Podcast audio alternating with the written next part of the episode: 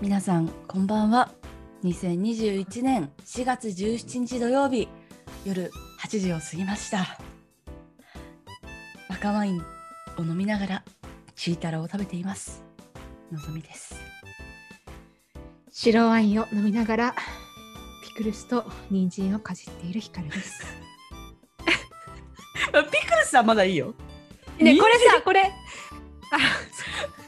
ね今のさちょっとさこれはマウンティングに入るなんかこっちのが健康じゃんなんかちょっと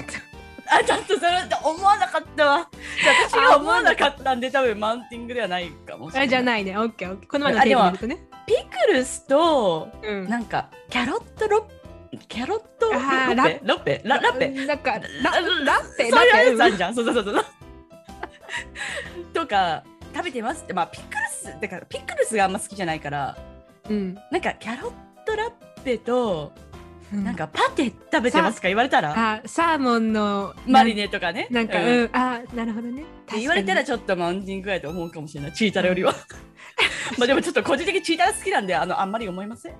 はいはいではそれでは今夜も始めてまいりましょうアラサーアラサー女子の人間人間 観察止めちゃダメなのこれはこの番組は大学の同級生ながら全く別々の道を歩むアラサー女子のぞみとひかるによるざっくばらんな人間観察の模様をお送りいたします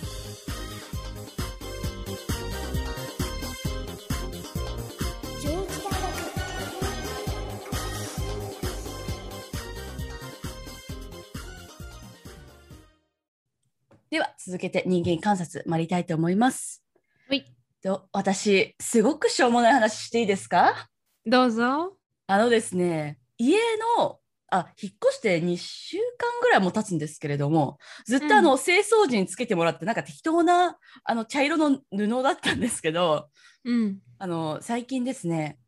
大きい方の窓にはバーチカルブラインドを小さい方の窓にはロールスクリーンを導入いたしましたどうもありがとうございます えこれねいやちょっと何が言いたいかというとえっとねまずなんかあの自分がどれほどだらしない生活を送ってるかみたいな回があったじゃないですか生活力がどれぐらいないかっていう、はいはいあの時にもはいはい確か言ったと思うんですけど、その自分の家にこだわりというのがマジで全く1ミリもなかったんです私はとにかく、う風通しと日当たりさえ良ければでこれもその自分の肌じゃあ肌がめちゃくちゃ弱いからなんかそれのために日当たりと風通しさえ良ければもう何でもいいと狭くともうん何なるともう何でもいいと思ってて、家具も、えっと、今の家が一人暮らし3回目なんですけど1回目の時になんか知り合いからもらったもうカーテンもそうだしうんなんかあのこたつとかあとなんだあもうなんか家電とかも全部そうですよねもう全部もう全部もらい物で済ませてたんですよでもそれ、に何にも、なんかもう何とも思ってなかったんですよ。もうカーテンが何色だろうが何だろうが、うんだったんですけど。で、次の家もそうだったわけですね。なんなら次の家は、一番メインの窓がすりガラスになってたんで、もうカーテンとか閉めてなかったですよね。すりガラスになってたし、あそこに洗濯物を基本かけてたんで、まあ、これカーテン代わりになってんなと思って、もうカーテンを閉めるという行為すらしなかったんですよ。はいはいはいとなったんですけどなんかやっぱり在宅で仕事をすることが増えてやっぱ家に注目するようになりうんであとはなんかその自分が気持ちいいなと思うためにうん何か購入したりとかう工ん夫をしてもいいんだと思ったんですよ。でこれなんかうんなんていうの、なんかさなんか例えばあの最近夜あ違うあのベッドに電気毛布はいはいはい電気カーペットに寝る時にも使える電気カーペットみたいなの敷いてるんですけど、うんでまあもうガンガンつけながら寝てるんですよね。うんなんですけど、まあこれまでだとやっぱなんかその冬は寒い思いをするべきだとはいはいはい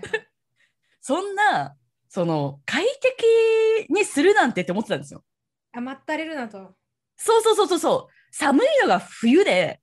うわー寒いねーって言ってこう足をすり合わせながら布団に入るのがそれが冬だとはいはい思ってたんですけどはいなんかいいんだなとこうやってももう自分がどのぐらい快適になるかを追い求めてもいいのではないかという価値観が刷り込まれまして、ここ2な年くるらほいで。どね。はいもうお分かりだと思うんんですけど、あの元彼の M ですね。M の影響です。はい、はいすいません。ね、もういいんだと思 って。で、なるほどね今回その家も、じゃあなんか家もちょっとこだわってみようかと。この自分うんが気に入るこう間取りと、なんか気に入るその見た目と、を求めてみようかと思って、うんうんやっていった結果、カーテンは賃貸なのにどうしてもバーチカルブラインドを導入したいんだという意思ができてしまい、うんうんこう導入することになったんですけど、もう はい。最高です ね。いやすごいなんかあの明るいね、うんやっぱりね。すごいいいとそう思でしょ。はい、うんありがとうございます。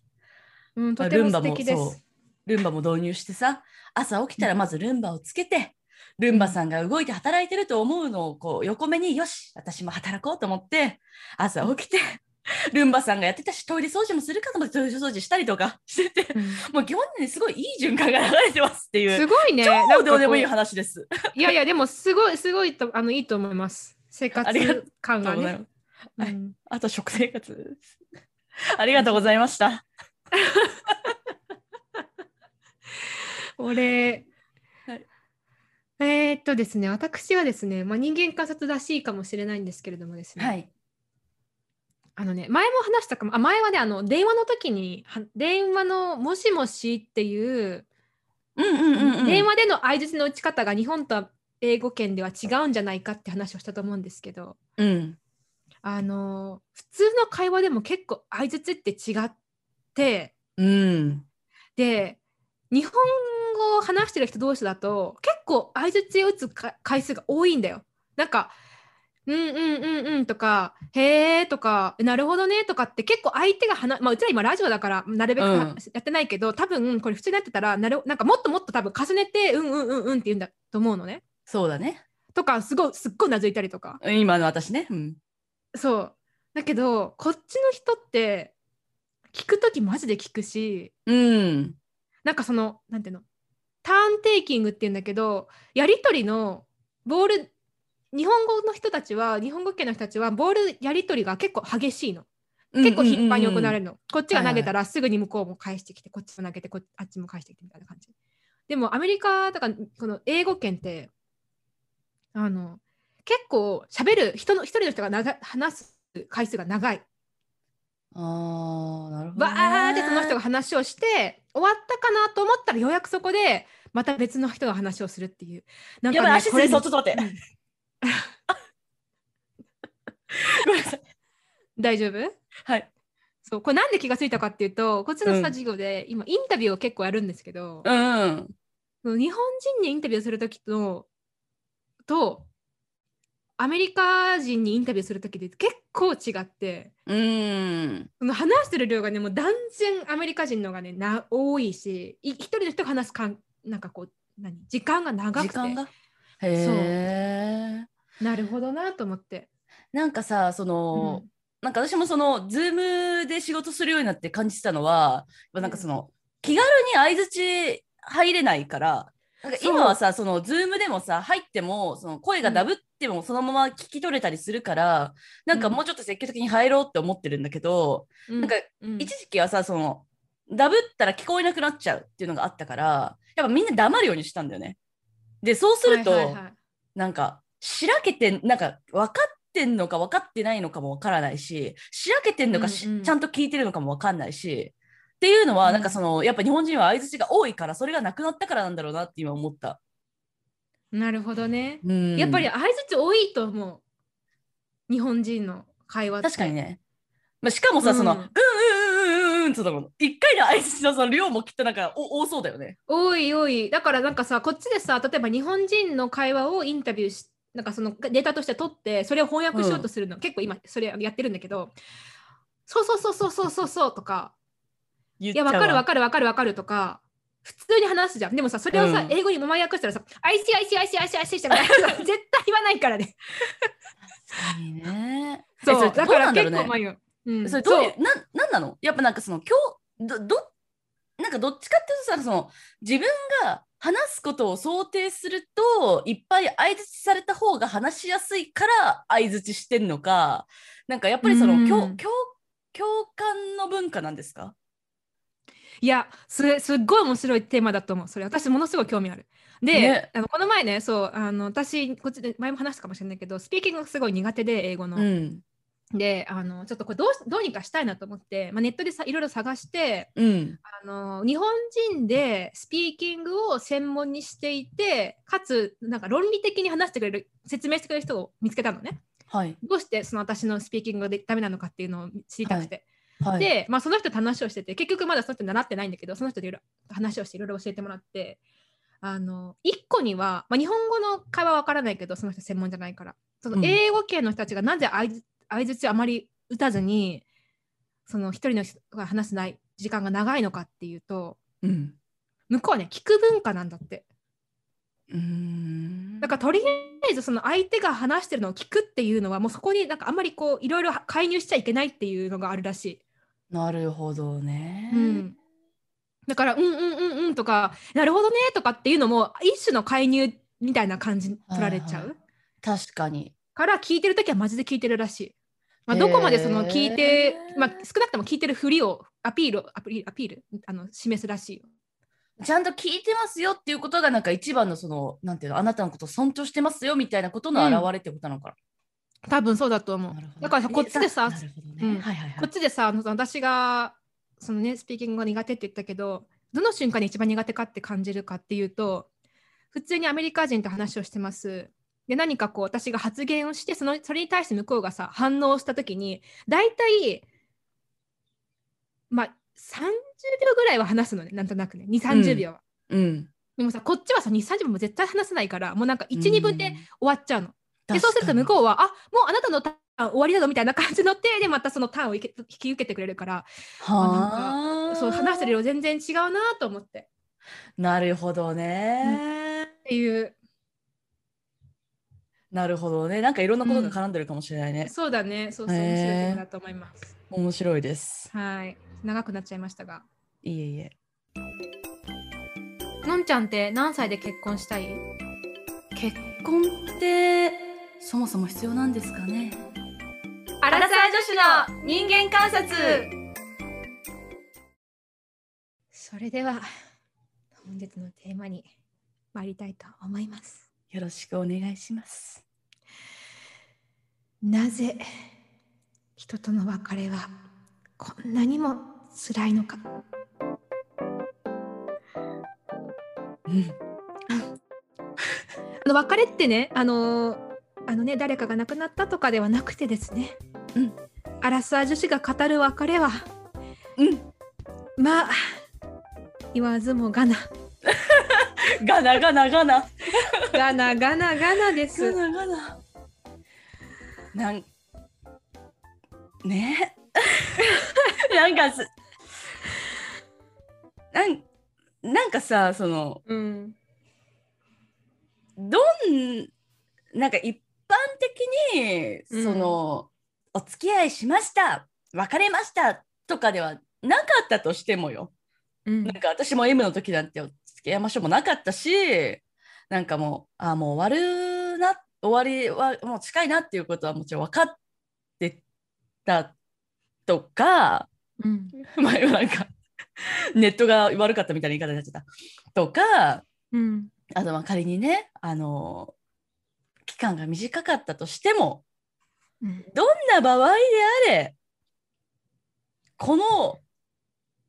切ない悲しなんなんなんなんですかねあのあの誰の話とは言ってないですよね別 に。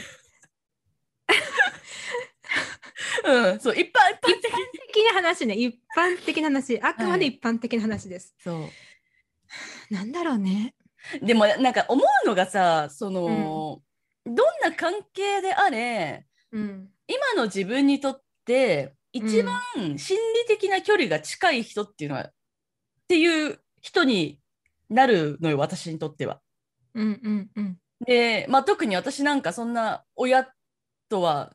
なんていうのそのこまめに連絡取ったりとかしないしうん。やっぱその彼氏とか,、なんかそういう類の、 そういう類の人がぼやぼやっとしてね。 そうそうそうなんか別にそんな連絡をずっと取ってるとかでなかったとしてもやっぱり自分の中では一番心理的な距離が近いし、自分の生活どういう生活をしてるのかっていうのもさらけ出すし相手がどういう生活をしてるのかってこう知ることになるじゃないですか。はい。それがなくなるってその自分にとって一番近かった人が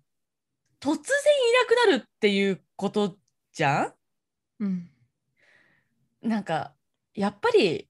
そういうのが悲しいよね。いや、なんかさ、これ誰かが前に言ってたんだけど、うん、なんで失恋がね、失恋とは限らないけど、別れがね、う一ん、般的な。辛いのかっていうと、やっぱり自分の体の一部がなく、なんかその例え話として、自分の体の一部がなくなるような感じだっていうふうに言ってたのね。うん、で、なんかその感覚すごいよく分かって、なんかもうさ、自分の一部なわけじゃん。そうね。うん、なんかそれがやっぱり突然もう自分にはどうしようもない理由でまあどうしようもない理由だったらまだまだあれだけどなんていうのどうにかしたらどうにかできたかもしれないんだけどでもどうにもならないって分かっていながらなんかそっちの方向に向かっていっちゃう感じ確かに。なんか無理やりだ無理やりなんとかすればなんとかなるかもしれないっていうふうに思いながらもこう別れとか切り離すっていう方向に向かっていってる感じがやっぱ辛いよね。そうなんかさ、ですね完全にさ過去のものになってしまえばなんかまあ辛かったなとかさいい思い出だったなで終わるんだけど、そのなんかこううん切り離される、切り離さなんかこうどっちの方向に進んでいってるなっていう感じが一番辛いと思う。なるほどね。え、うんそのさ実際にうんパタッとなくなった瞬間とその向かっていってる途中っていうのは、うん、なんかどっちの方がなんか今の話聞いてその向かってる途中こそ辛いっていうことなのかなと思ったんだけどあーまあでもなんかどっちもああれかもねなんかまた別の辛さがあるかもねなくなった後って確かにそうそうそう、んでもなんか向かっていってる時はさ、うん、なんかなんかうん言ってもうんあの残ってるわけじゃんまあねだからなんか私は向かっていってる途中は向かっていってるなって思いながらもまあうんやや切ない気持ちはもちろんあるもののうんパタリで終わった時とはやっぱ全然違うなと思うパタリで終わった後の方が私やっぱ圧倒的に切ないなって感じがする。そうそうかもねでうん、うんえ待ってちょっとさうちらってされ失恋の話したことあったっけいやないと思う。なんか意外になかったねそうお互い経験者なの。のにねうん、そうあはい。 いや別にどの回とは言わないですよあ のどの,、ね、どの人とは言わないですあどんな人とは言わないけど、うんうんそう経そ験うそう者ではあるよね。うん、経験者ではあるね。うん、まあさすがにね30年間も生きてるとどっかしらねあるよね。そうありますよね。なんかさこれまではさその、悲しいという気持ちをあの、まあ、シンプルに味わうの辛いから味わいたくなかったんですよなんかもう本当に簡単に言うと。で味わいたくなうかっんたのか、もしくは単純にその前に付き合ってる人とがいりいながらも他に好きな人ができているだけなのか。まあ自分でもその真相わからないけれど多分両方あると思うんだよね。だから両方あるからその悲しみを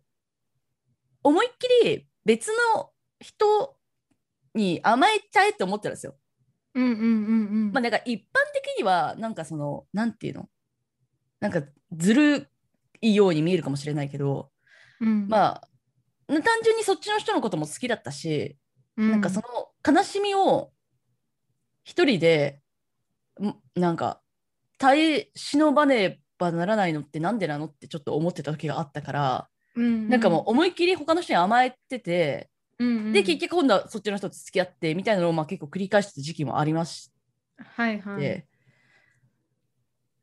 やっぱりそうするとなんか悲しいけど新たな楽しみがすぐあるから。うん、まあなんかそんな悲しみに打ちひしがれてることもなくうんうんだったんですけれどもうんうん。最近はちょっとそこまでアグレッシブじゃなくなってきた んでいやーうーん。いやなんかそうあのーまあ最近ね私のうんまた別の友達でも、こうまあなんてそういう時期に突入してる子がいましてですねはいはいはい。やっぱりなんていうのかななんかその子もやっぱりわなんかわ進んでる方向は自分で分かってるんだって言ってたうのね、ん。どっちの方向に自分が向かってるのかってだからまあ、まあ、簡単に言って分かれる方向に向かってるって分かってるんだけどなんかそのこれまで自分がいた世界がなんかなんていうのなくなっちゃうっていう感じよねきっと。ああ、なるほどね。うんやっぱりだからなんていうのそのその人との関係の中に生きてるじゃん。はいはいはい、確かに。でその人がいなくなるってことはその環境自体がこうやっぱなくなっちゃう感じになるんだと確かに思う確かに。うんそうだね。自分が今までこの生活していた、こう、生活圏がちょっとぶち壊されるみたいな。うん、でそなうんかそれいっう感じはちょっとすてるねそうだねでそれってさその例えばなんていうのでまた新しいもので取り替えればいいかみたいな話じゃなくてその人とのかんそのその人と自分とでしか作れないじゃんその環境って。うん、確かに。ってことはその人がいなくなったってことはこれからい一生絶対にできないってことじゃん。なんかうん悲しいこと言うけどさ、うん、確かうに。ん、そう例えばなんかこ悲しいうわこの このこの材料がなくなったから、この材料また別に買ってこようとかなんか家が壊れたから家建て替えようとかじゃなくてもうその人との関係の中でしか作れなかった世界がこうなくなっちゃうっていうかことだからだじゃないかな確かに悲しみは。もう一生住めないところってことだよね。そうだねもう一生 なんか言えばいいんだけど悲しい。 なんで私こんな強調してんだろう一生で悲しい。悲しいね。うん。えちょっとさあでもそうね私でも一番これまでであの俺話したと思うでもこれラジオで私が一番辛かった失恋は、うん。あの1回目の留学の時にもうめちゃくちゃその時大好きだった人に私の寮の隣の部屋の人と浮気を浮気ってい うかなんかワン突ナイ然トラブ付き合われ付き合わいや付きな付き合わ付き合い始めたんだ そこがもうねもうなんかなんかもうでもねその時もなんか自分でもあこれ最近マジでなんかこう彼こっち向いてないなって分かってたからここそのその数ヶ月間だうん。から、もうなんか怖かったんだけど現実を見るのがうん。でももうその付き合ったってなったらもうさ現実じゃんそっ ちがもうね、うん泣き崩れたもうあれがね私の中で人生でね一番多分どんどん底だと思う マジででもさ、ほんとさ、それ、なんていうのなんかさ、めちゃくちゃ長かったわけじゃない。長かったわけじゃないよその人3ヶ月とか4ヶ月よそうだよね。だからなんかやっぱすごういん何かが印象深かったんだろうね。いやあのね単純にその時まだほら向こうに行ってさ言語もあんまり使えないし、うんあの不安だったからもう心が依存してたんだと思う、その人にあでもさ、やっぱ依存してた時の方が、うんその別れた時のうんあのダメージはでかいなってすごいい思やう。ダメージめちゃくちゃ大きいよ。私も大学の大学に1、2年の頃に付き合ってた人が、まあ、今でもすごい覚えてるけど、やっぱその人にはすごい依存してたなって思ってて、まあすごい、うんいやなんかその時はさまだその自分のコンプレックスとかがさあの縫い切れてなかった時だったからなんかそういうのもあって、なんかすごく依存状態に自分的にはあったから、はいはいはいで、もうあでももうこれは終わらせるべきなんだなって思ってて自分からとどめを刺しに行こうとしてるにもかかわらずやっぱ目の前にしちゃうととどめを刺せなくって向こうから別れを告げられたっていうパターンだったんだけどもうその時とかなんか、もう確かによく分かんなかったねなんかもうわ分からないぐらいに失恋してたしわかるよなんかその後も結構座りついていた。うん連絡取ったりとかしてわたし、なんか、いや、でもやっぱこの人と私結婚すると思うなとかって言ってたぐらいだったけど、いや超怖い、超怖いけど、今かかるら考えると、うんうんまあ、それぐらい、あの時、こう、メンヘラ感をちょっと発動してたから、もう、あれが、まあ、確かに私にとっても最大の悲しみの別れだったですと。で、その後は、うんうんあれだよね。そのやっぱ依存関係でない、その自分は自分として、それなりにこう、自信を持ちながら、こううん独立して生きてい,、けるぞっていう、そういうこうコンプレックスが拭いきれてからっていうのは、やっぱそういうのはあまりなくなったなと思った。なるほど悲ねしいけど、うん、だからその悲しさの、なんていうの、多分種類が多分全然違ういう不健全な感じがすごいしてたな。わかるわかるう。んえなんかそのさこう心の痛さが痛みがの程度が半端じゃないよねあの依存症の時のそうそうもうあれはね、うん、あれは何なんだろうねあれただの失恋っていう名前つけるとなんかまたちょっとその他の失恋と質が違うからあんま混ぜたくないレベルの、そうそうそうそうそう。えでも依存状態の後の失恋を一般的に失恋っていう人は結構多い気がする。わかんないけど、なんかその歌なんていうの流行ってる j p o p とか聞いててもなんかやっぱそういう なんかまあでもさ、うんなんか恋愛ってある程度どっかでやっぱ依存関係にはなると思うけどね、まあね、うん、なんか完全にさ自立した状態で付き合ってまあまあそれが理想なのかもしれないけどねうんうん、私はでもそっちの方がいいなと思うけどでもやっぱりどっかで例えばさ生活圏まあでも依存っていうのかねそいれやはなんかでもさそう確かに難しいよね、なんかさ超ロジカルにさああなた、うんあの 今私のことどれぐらい好きですかあ何点ですあ私も何点ですあじゃあもう別れましょうかみたいな そんなことでさこう別れられることってないわけじゃん、やっぱり。うんってなるとさなんかその依存じゃなかったとしてもさやっぱその非ロジカルなそのなんか気持ちということが入ってるから、うんやっぱやっぱなんかまあ依存じゃなくともそのんどべなんかぬめなんのわ、ねねのわんとした、うんわかるよねやっぱさえちょっと今ふと思ったんだけどさ、うん愛と依存ってごっちゃになりやすいけど結構対立してるんじゃないかなって今思ったうんはいなんかさその依存関係じゃない恋愛関係ってやっぱり愛がすごいそのなんていうのあの奉仕の方の愛よね与える方の愛が強い恋愛関係だと依存関係にならないのかなどうなんだろうねわかんないないやだからさそもそもなんか依存関係じゃない恋愛関係ってあるのかなっていうのがちょっと今不思議あなるほどねそういうことね、うんうんえでもさそもそもさ依存あーじゃあうーん単純に依存にはレベルがあってそのどこに値しますかっていうだけなのかっていう話、だからその依存必ずもう恋愛関係は依存でそのレベルが違いますよねっていう話なのかもう依存じゃないっていうだからそれが基本で依存じゃないってことがありえるのかって話だよね。そうそうそうそうそうえー確かにえそもそもだから依存関係とは何なのかという話だよね。うん。なんかこれちょっと、ま、難しいからまた別のテーマにしようか 別の回にするいやなんかでもすごい面白いと思うよあのなんていうの確かにねうん、依存関係とは。うん、えでもちょっと考えたい。どうぞいやいいよすごいなんかあのふ足突っ込むとすごい確なかんに。か深そうだけど、うんうん、でもさえどうなんだろう、うえん私がだからあはいあの私が自分どうぞが恋愛で依存してたなって思った恋愛うん、に関しては、相手に対して、なんか、うん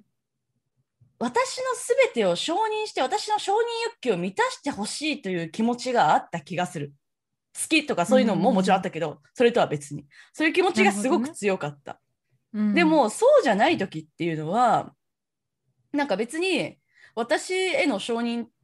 とかを求めるっていうよりは単純に私が相手に興味があるとかなんかうん相手の生活を覗いてみたいとか、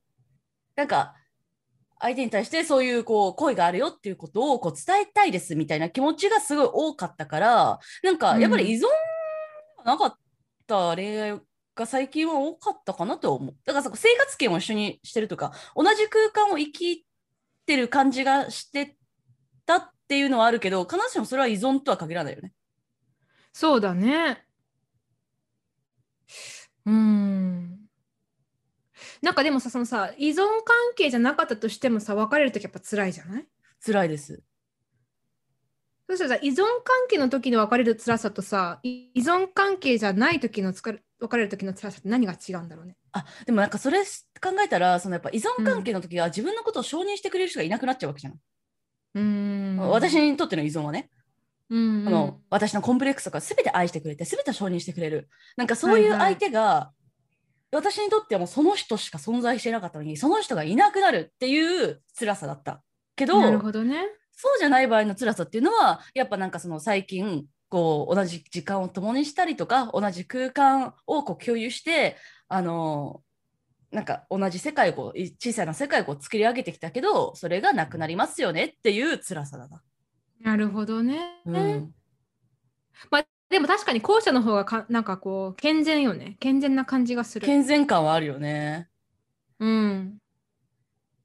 そうんうん。そうね。私まあの、そうん。うどうそどうのぞ。依存してた時ってなんかそのうんどんな依存だったその人アメリカの時の人いや、なんていうの、その私は、えっと、その承認欲求とかっていう感じではなかったの、当時。うんうんうんうんう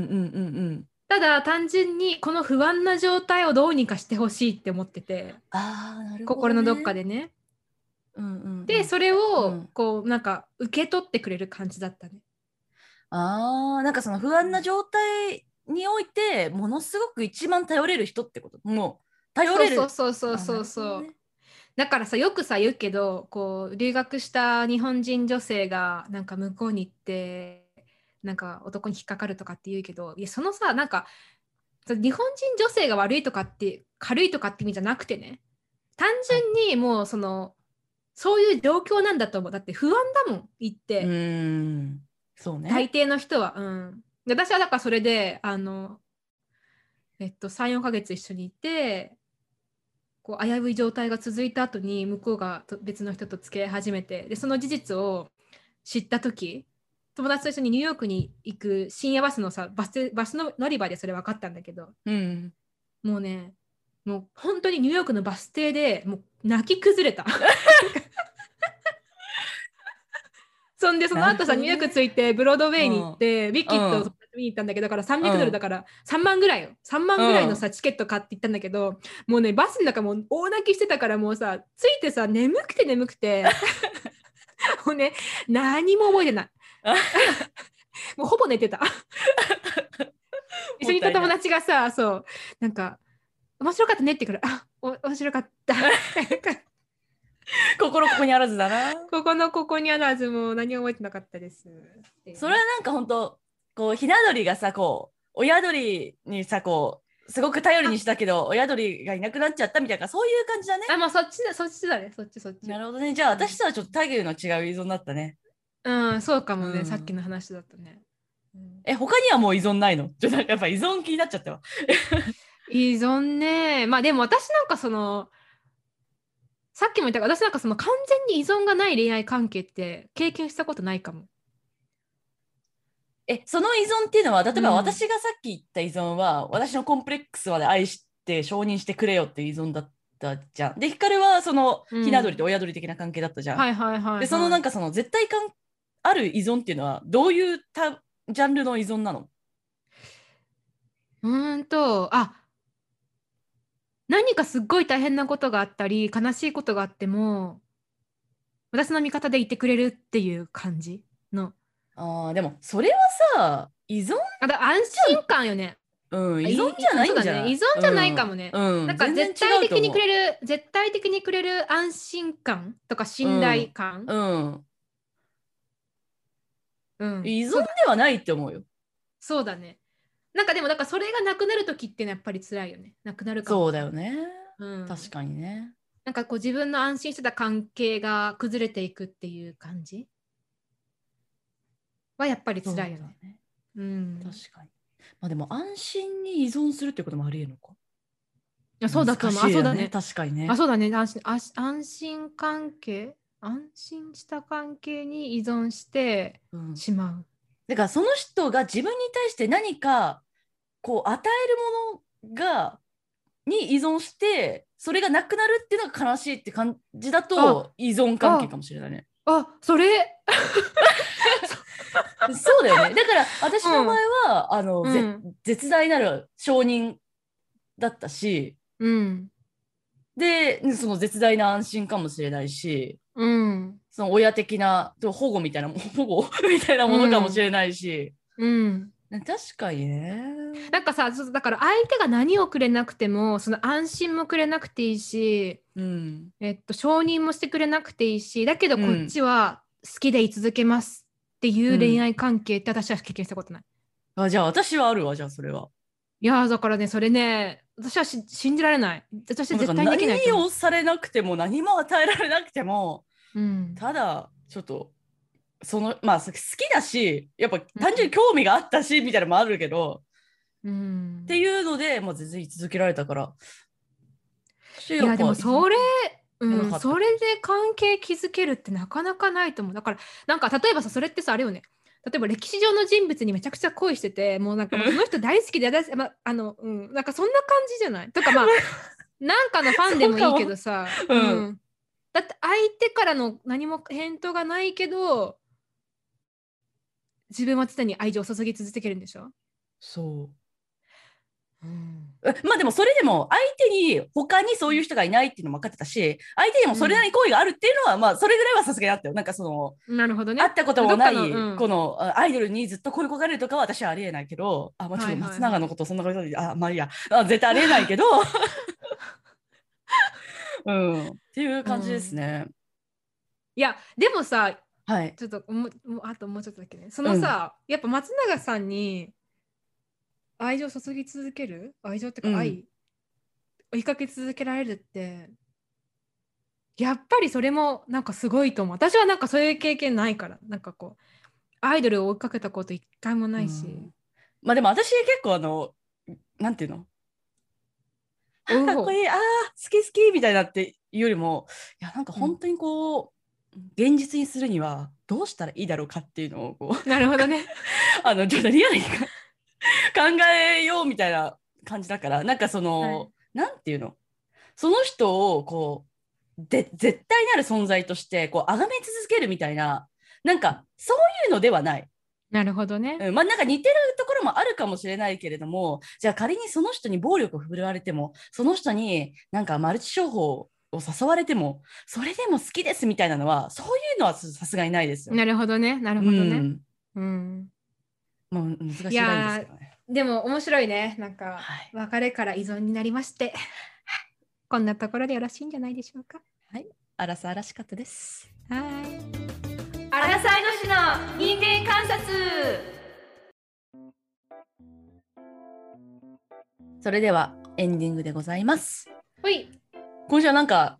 お便り結構いただいちゃってあらちょっとテンション上がっちゃったりしちゃったりして。 ててて嬉しいでございます。ちょっと、えーっと、全部は無理かもしれないんですけれども、2個ぐらい読ませていただこうかなと思います。はいとまず、ラジオネーム、甘いたさん。こんにちは。負けず嫌いか、負けず嫌いじゃないのかのお話、面白かったです。私は、ヒカルさんの感覚も、のぞみさんの感覚もわかるなぁと聞いていました。負けず嫌いかを考える際に、今までの人生の選択や考え方を思い返されたと思いますが、いつから今のお二人が出来上がったと思われますか私は特に小学生までの自分はなんだか別の人間のように感じます。親に認められ親にみ親に認められるだけを求めていろんな人を大切にできませんでした。友達や先生をバカにしてこんなこともできないのとか先生ならこうあるべきと思っていましたし100点を取り続けなくちゃ悪いところやバカなところは隠さなければなどと思っていました。今は苦手なことは得意な人にお任せしたり、つらければ休んだり、弱音を吐いたり、わからないことはわかりません、教えてくださいと言えたり、たくさんの人に助けてもらって生きているのを実感しています。以前お二人が言われていたように、自分の扱いが分かってきたということもあると思います。ふとたまに自分の本質、本当の自分はどれかと思うことがあり、知識がなく判断がつかない小学生までの頃の自分が本質、本当だったらどうしよう、最悪だなとゾッとします。今の自分は気に入っていますが根っこにあるあの頃の自分が根っこにあの頃の自分がいるかと思うと自分が信用できなくなるからです今のお二人が出来上がったのはいつですか根っこにある自分はどんな自分ですか荒沢まで生きてもその根っこは変えられないものでしょうか生まれ持って素晴らしい人バランスの取れた人なんているでしょうか自分をコントロールしている荒沢のコントロールされてる側はとんでもないものなのかも瞑想してすいませんお二人の自分についてお話が聞けたら嬉しいですです、ビッグテーマだねうんでもさなんか私も結構これをえっと2年前ぐらいの頃にすごい考えていて、なんか、まあ、よくラジオでも言ったけれどなんか昔の私っていうのはその一つ始めたら絶対にやめなかったし完璧主義だったしなんかなんかなんていうのしょぼいところで言うとベッドのこう布団がちょっとうねってたりちょっと曲がってるしたりしてるだけで許せなかったような人間だったんです。え これ本当だからー、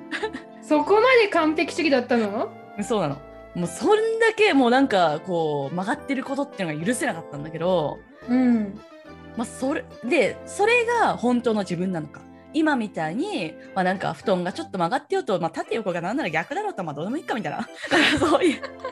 れも本当なんだけどうんなんか横な気がすんなみたいな感じでも寝れるようになりましたと。で、うんどっちが本当の私なんだろうってなんか迷ってた時があったんですよねでも本当に2年前ぐらいはすごい思っててで、うんあの昔の私のままだったらなんかもうちょっと今うまくいってたかもしれないとか逆にって思ってたしうんでもあのままだったらもっとしんどかったかもしれないとかいろいろ考えたんだけどなんか結局私って例えば元彼の M にめちゃくちゃ影響されてたりとか、なんかその家どうでもいいって思ってたのになんか家のこと気になる人はバーチカルブラインドまで入れたくなったりとかなんかこんなに変わりやすい、移ろいやすいんだなっていうのをなんか逆に受け入れてなんか何が本当かとかどうでもいいやって思うようにしたっていう。なるほどね、はい、いやなんか素晴らしい今の回答です。あのなるほどね。はい、うんだかからもう気にしてないですね。でもまあどっちかっていうと二十歳以降の自分の方がまあ今の自分のには近いのかなとは思いますけど。うん。うんまあなんかでも単純にさそのなんていうのその自分の変化を追うだけでも面白いよね。あこんな風に変わるんだな人間って。そうそうそうそうなんか自分が一番人に変化分かってるじゃん。うん、ね。そうそう。ん。だからななんかあんまりねそんなこう怖がらなくてもしかもまあちっちゃい頃の自分ってやっぱ世界も狭いし、なんかまあ。ねある程度その遺伝なんだっけ人格の50%は遺伝だっていうのを聞いたことあるんだけどまあなんかうん。そうだとしてもうんまあ人間だし変わるよなとうんうん。思いますね私は。まあなんかでも私コアにあるのはねあれかも甘えんぼかも。甘えちゃんうん甘えたちゃんかも。あそうなんかそれもさ意外だよねヒカルは。でもなんあかあそういうふうに見られなくない、全然。見られない見られない全然ね見られない。そうだよね 全然見られないよね。 そう、うん。だけど私結構自分のコアにあるのは甘えん坊だなと思ってる。それはもう昔からってことちっちゃい時から。昔からだね。なんか今でもさ、まあちょっとでもこれラジオで言うのはあれだけど、うんなんか自分のちっちゃい時に言われた、なんかすごい不安なことがあったりすると、うん自分がちっちゃい時に母とか父に言われてたああだ名で自分のこと呼んであげたりする。かわいいめっちゃかわいいやん何それえでもね、でかわいもいね、それするとやっぱりね、だからね、もうなんかそれも う癖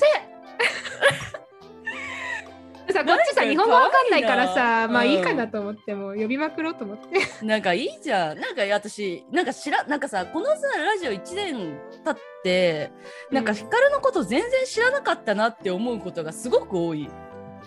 そう。うん。で、いいよ。なんかもうそういうのを知りたいな、もっと。じゃあちょっとずつ小出しにしていくわ。お願いします。甘えたさはん、いありがとうございました。おお次、次読みます。はあいごめん、甘えあどうぞたさんだったね。あ、あの甘えたさん。甘えたさん、確かに。うれちい。 うれちい。うれちいはいお次読みます。ラジオネーはムいくるみパンさん。はじめまして、引っ越したばかりのアラサー専業主婦です。知り合いがいない環境プラスコロナ禍で遊びにも行きづらい中、お二人の番組に出会い、過去回に遡って毎日楽しませていただいています。深い考察がありながらも楽しそうに何でも話しているのぞみさん、ひかるさんが好きになりお便りを送りました。質問なのですが、お二人が仲良くなったきっかけや番組を始めたきっかけを聞いてみたいです。過去回でお話しされていたらごめんなさい。今から追いつきますので自己紹介の回みたいなものがあれば教えてください応援していますという明るい文章です、本当だね、明るくていいね。うん、ありがとうございますありがえっととうまごずざおいます。二人が仲良くなったきっかけこれはですね私たちですねあの大学の同級生なんですけれどもはい。あの第二言国語第二が言第二外国語外国語。うんでドイツ語をねこう選択していてですねで、はいはい。私はもともと「はいはい」だから知らない人の話みたいになるなみたい な笑ってびっくりした今「はいはい」ってあ相え槌打った後に気がついた。びっくりした。まあね、それで、だって私多分うんもともと別の友達と一緒にその教室行ってたんだよね。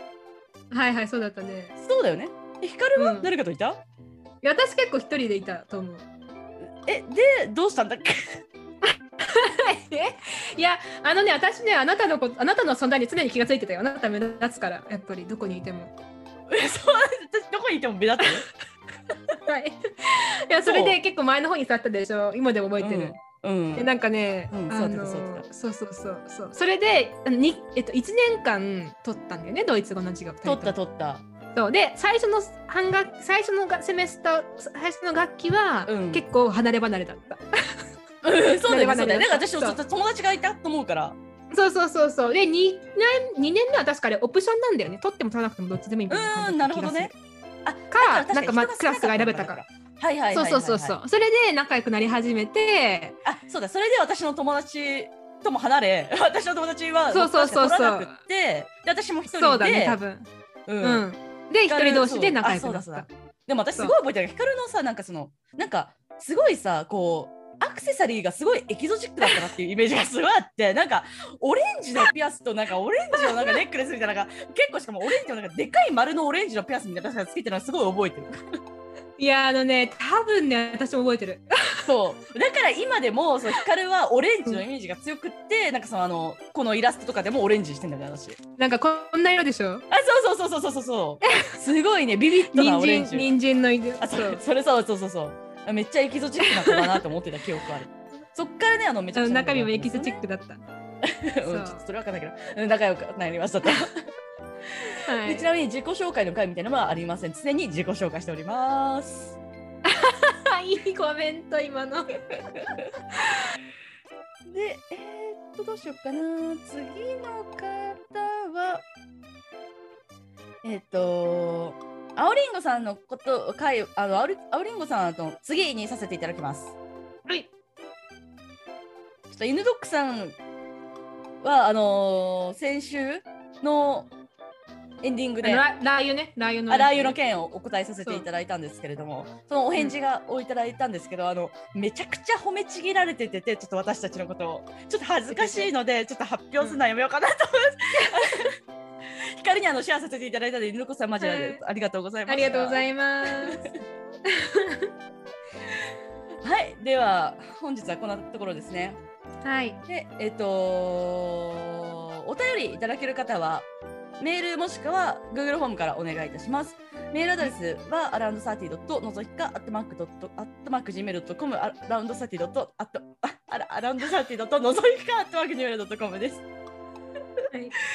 はい。で、Google フォームはリンクツリーのリンクの中にあります。はい。でですね、あの、Apple のポッドキャストで評価ができるんですけど、今回の2個評価プラスいただきました。ありがとうございます。なので今おー29ですね。すごいね。次はあの次の方三十ですよ。キリキリマンですよ。誰が取るかしら。しかもなんかキリマンって懐かしすぎるぜ。キリマンですよ。よろしくお願いします。よろしくお願いします。はい。アラサーの三十だよね。あおおおお。これは競っちゃうかな。アラサー争奪戦だぜ。ちょっとうざいかな。うちら。うんちょっと毎回うざいかもしれない。前からうざいかもね。はい。はいということでまあでもお待ちしております。ます。で今日はあのお別れというあのちょっと切ない回だったんですけど最後こうやって楽しく終われて私とても嬉しいです。あの深く突っ込まないでくださいって。はいね。皆さのんんちゃん今方夜もです。あそうですお聞きいただきまして誠にありがとうございました。ました。それではゆっくりお休みくださいませ。おやすみなさい。おやすみなさい。